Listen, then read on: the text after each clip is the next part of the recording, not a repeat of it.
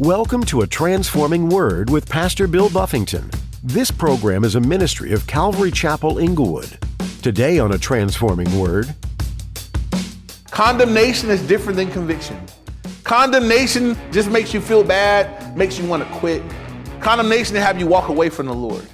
Conviction will draw you back to God. Conviction will say, oh man, I hate what I did. God forgive me.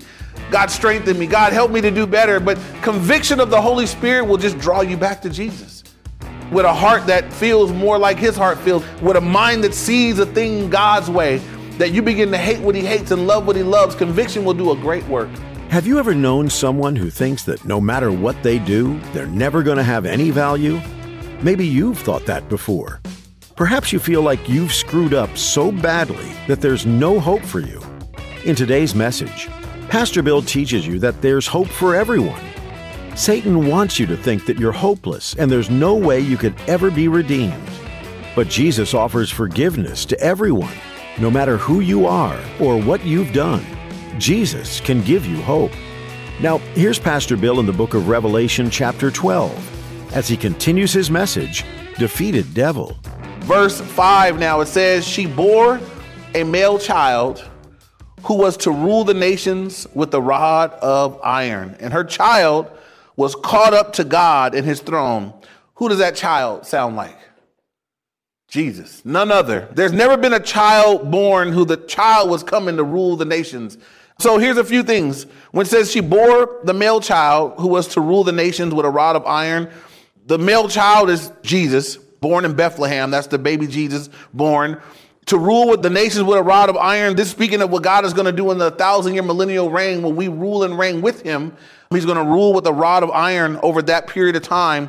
And her child was caught up to God and to his throne. This is speaking of the ascension of Christ. He came, he lived, he died, he resurrected, and then he ascended back into heaven. And we're looking for him to return, to come again. And so the child is speaking of Jesus. This is important because it's through Christ that all the Old Testament pointed that this would be the one to come save. This would be the one that salvation is going to come through. And I want you to note something that I think will help us. Satan knew what God intended to do through Jesus. And because salvation was going to come through him, there was a great attack. There was a great attempt. There were many, many attempts to destroy him.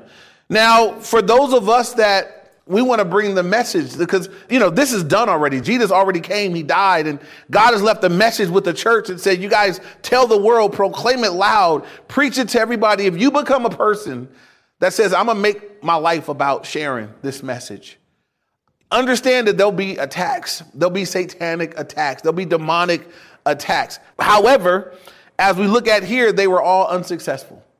So some people think of that and they're scared, like, oh man, if I really get going with the Lord, the devil's going to come after me, ooh, and all like that. But I think that's the wrong way to look at it because God is showing us here, what's Jesus revealing? He's saying, look, Satan hated me, but he couldn't stop me. And he attempted to stop, but he couldn't do it. And he tried this, but he failed. We are seeing Satan defeated at every corner. Satan can't overcome the will of God. He cannot. He's not more powerful than God. We're going to see in a little bit, he's not an equal with God. They're not on the same. They're not even on par with one another. And so if I read this and I realize that, man, Satan is not able to overcome the will of God, then I'm saying if I'm a man, if you're a man or a woman, a child, and you're walking in the will of God, Satan cannot overcome you. You're walking in a power that is all powerful. You're walking in God's power. There's nothing that can stop you from doing and accomplishing that which Christ has put in you to do. There will be warfare, so be it. There will be battles, no problem. There will be demonic and satanic attack, but it will not be successful. As long as what we're doing is what God wants us to do, God's going to enable us to be victorious in these things. But we need to be aware that there is a demonic and satanic attack against the preaching of the gospel, against everything that God wants to accomplish in the saving of lost people. And so while Satan failed here, you could look through the scripture and see that he would just turn his attack on whoever would represent, whoever would share, whoever would go out. Should not be a deterrent to us. Should be an encouragement to us that God is victorious at every point. Again, I titled the message, Defeated Devil. And so far, we saw that he tried to defeat Christ before he came. He failed there. He persecuted Israel before that ever happened. That failed. And we're going to see as we continue through, he's not going to be successful at any point. It says in verse 6 now, then the woman fled into the wilderness where she has a place prepared by God that they should feed her there 1,260 days. And so in verse 6, I believe this has in view those that are saved during the tribulation period, because this 1,260 days, a 3.5 year period, is that I believe it's the second half of the tribulation period where all hell is breaking loose. The enemy is coming against, whatever he can.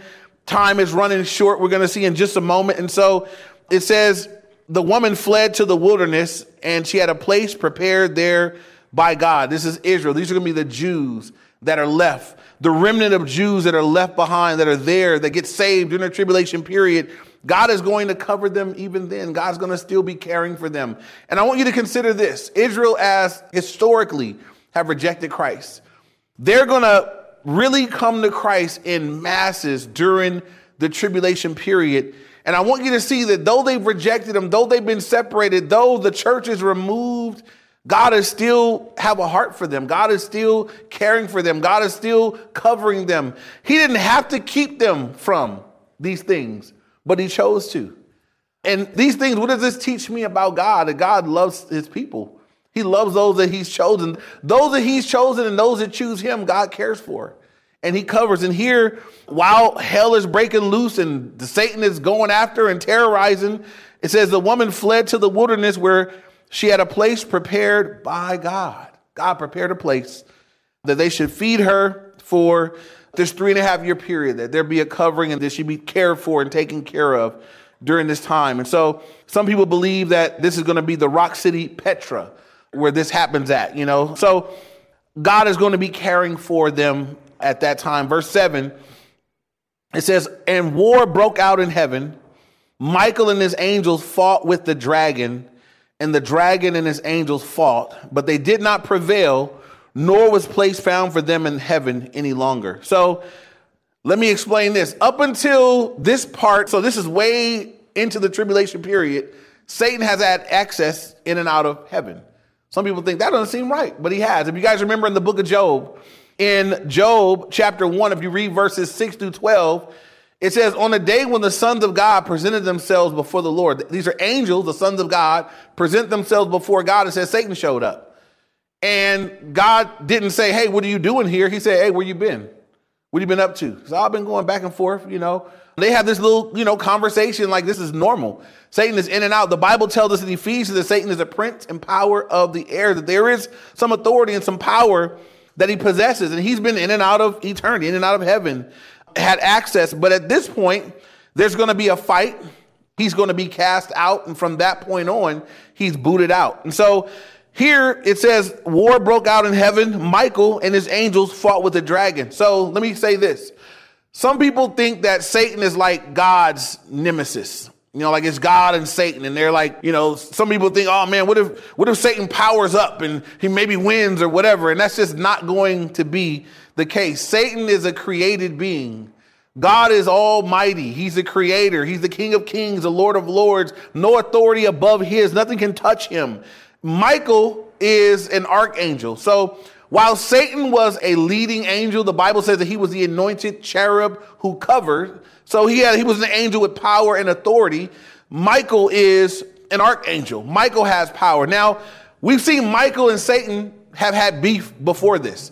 They've had some skirmishes. It would be more fair to say that Michael and Satan, this may be more of an equal scrap, if you will, in the spirit realm, if you can think that way. So over in Daniel 10, 12 and 13, Daniel had prayed, remember, and he fasted 21 days. And the angel came and said, hey, on the first day that you prayed, man, I heard you and I went right away. But I was held up by the Prince of Persia. I was fighting, I was out there, battling in the unseen realm. And then it says, but then Michael came to help me out. And Michael must be like the gangster angel, you know, because Michael came and cleaned it up and it was a wrap. You know, he just whooped him up real quick. And, you know, he said, all right, now I'm here. I'm here. I got to go back. I got to go do some more battling. But, you know, Mike came and got my back, you know. So I thought this was interesting, though, that this other angel that was sent out initially, not that, you know, it was an unnamed angel. We only have names for a few angels, but it was an unnamed angel. I call him Leroy. You know, God just sent him out and he went to go battle and he, you know, called for Michael. Michael came and helped and prevailed.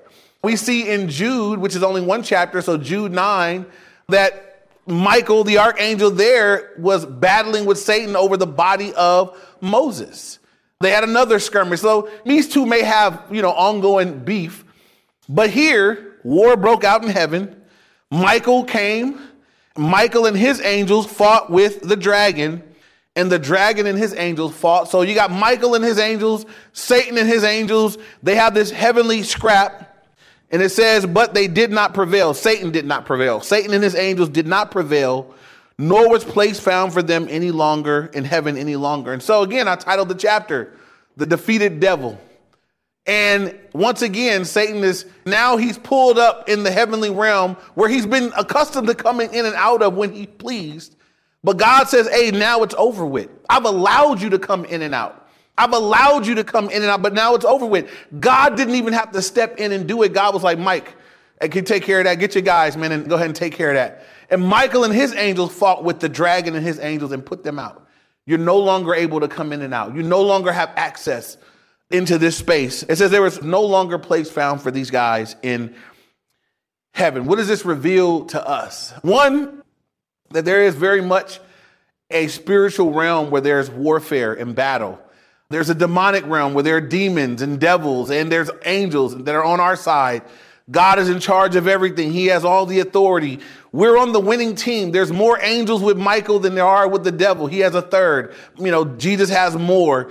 You know, we know that ultimately in every battle, and this is what I just want to encourage believers, because sometimes we get weary in the battle.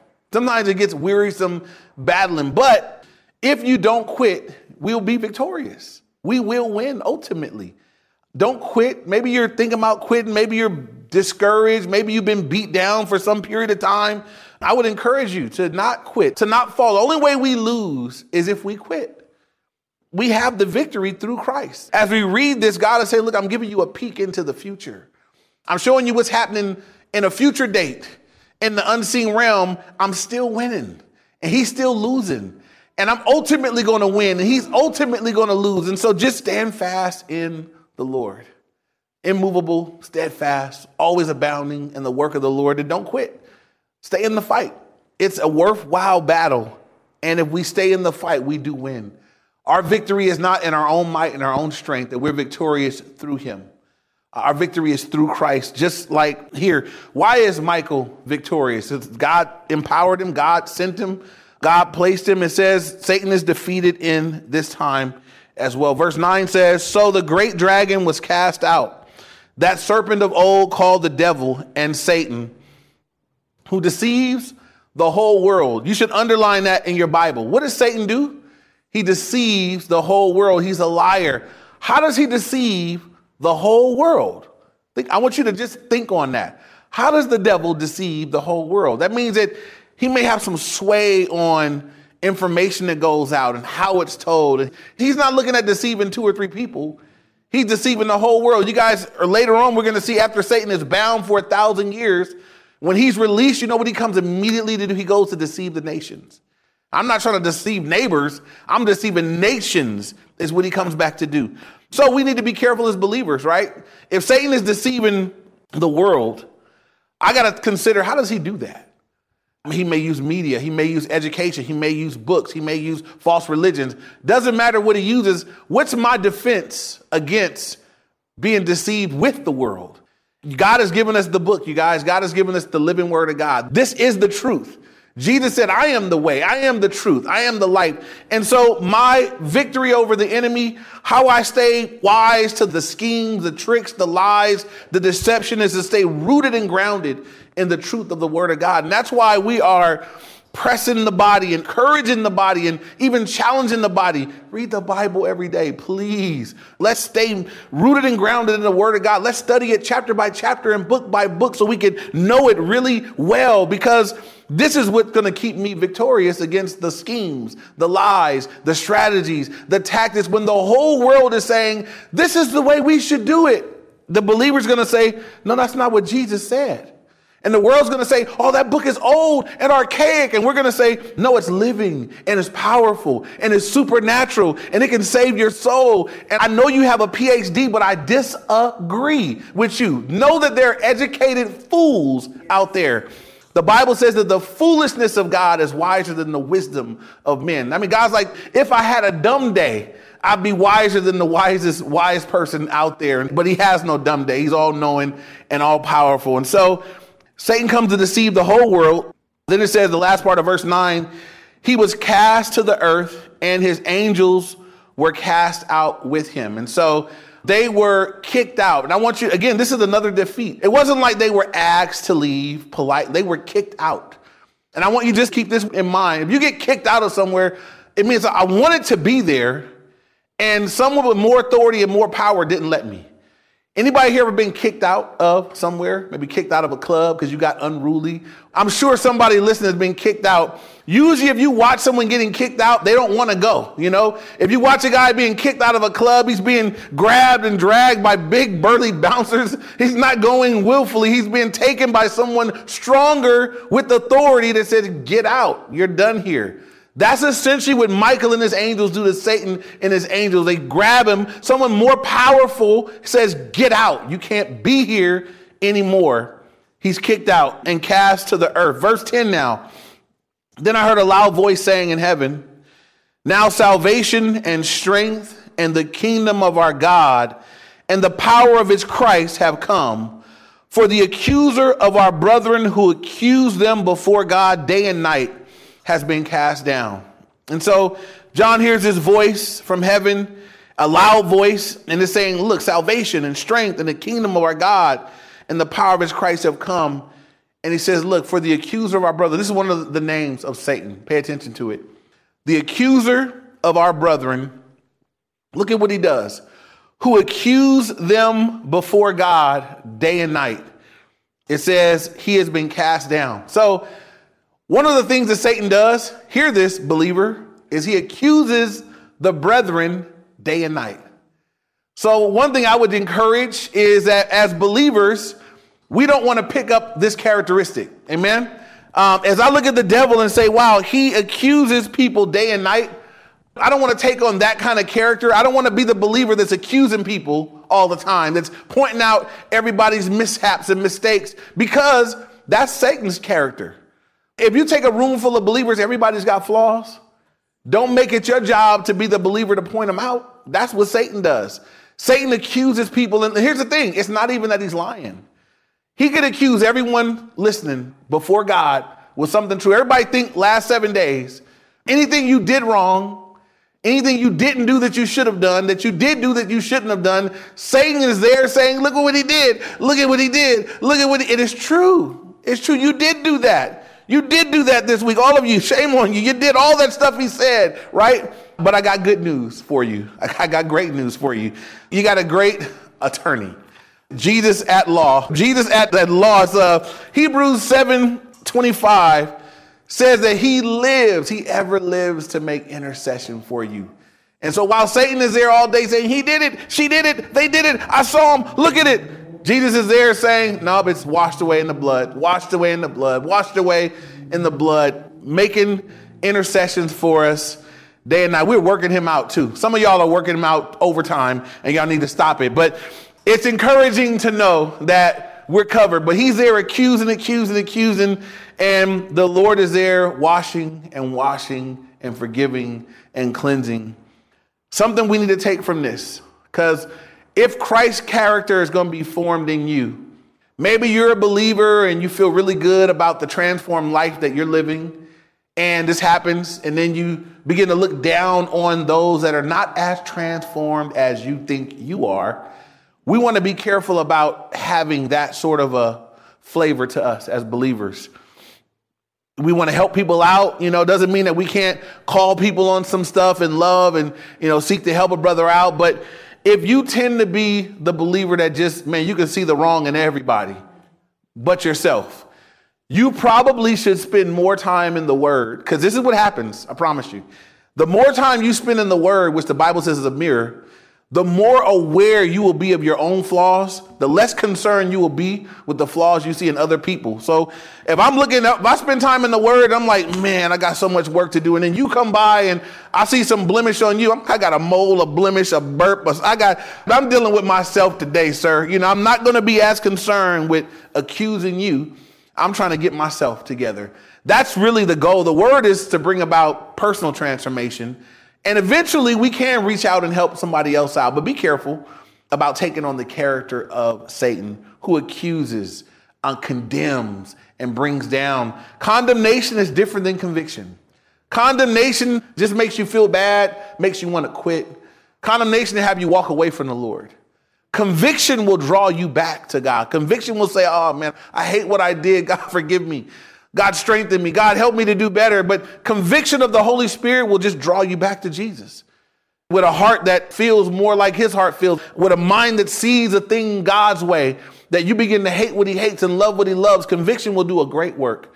Condemnation will just beat you down and have you say, I quit. I can't. I'll never be good enough. You know, and so be careful about being the accuser.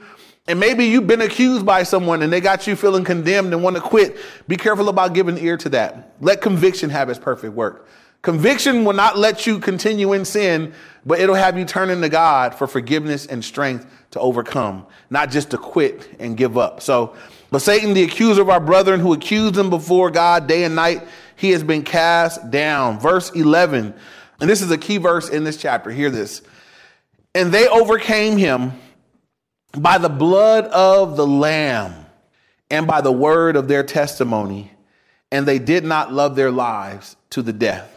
Now, again, I titled the chapter Defeated Devil, and he's been defeated at every point. Defeated in his attempt to try to stop the Messiah from being born. Defeated in the attempt to try to kill the Messiah after he was born. Defeated in his attempts, his many attempts to kibosh Israel and just wipe out the nation. Kiboshed in his attempt, kicked out of the heavenly scene. Him and his angels booted out by Michael and his crew.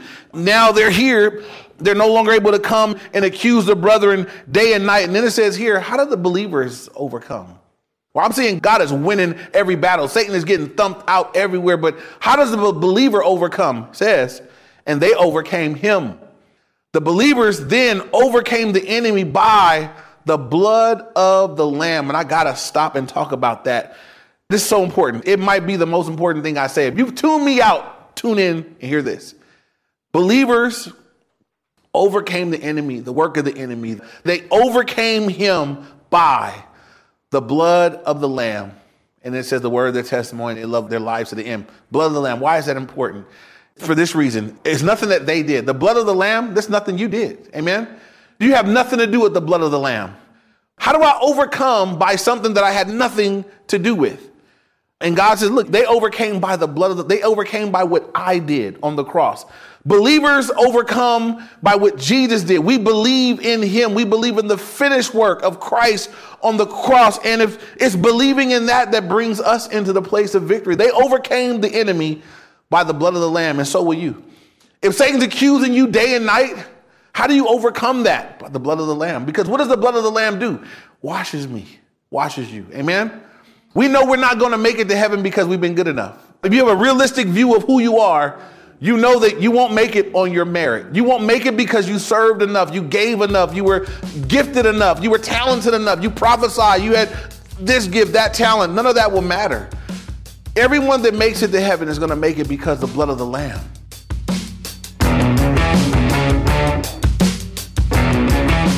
You've just heard A Transforming Word, brought to you by Pastor Bill Buffington. What's swirling in your mind just now after what you've heard in today's message? Sometimes it takes a bit of time to fully process what was shared. Revelation is definitely one of those books that you have to almost sit and chew on, trying to discern what in the world it all means. But the good news is, God's given us His Word, to help us know and understand what's ahead. What a gift! He didn't leave it all a mystery. He's revealing things on each page of this book, whether or not you're fully in the know of all that it means in this moment. Keep studying it on your own and digging into Scripture with an appetite that's ready to take in what God has for you. If you like the message you just heard, we're so glad. You'll find more solid teachings like this one from Pastor Bill Buffington at calvaryinglewood.org. Will you prayerfully consider spreading the good news with us? If so, locate the Give tab on our site. Don't forget, that's calvaryinglewood.org. This ministry is an outpouring of Calvary Chapel Inglewood. We're located in Inglewood, California, so if you have some extra time and are nearby, we'd love for you to attend one of our services. We meet on Sunday mornings at 9 a.m. and 11 a.m. If there's a scheduling conflict, come Wednesday evening at 7 p.m. We hope that this message has ministered to your heart and you have a little more peace next time listening to it. We look forward to our next time as Pastor Bill teaches in Revelation, right here on A Transforming Word.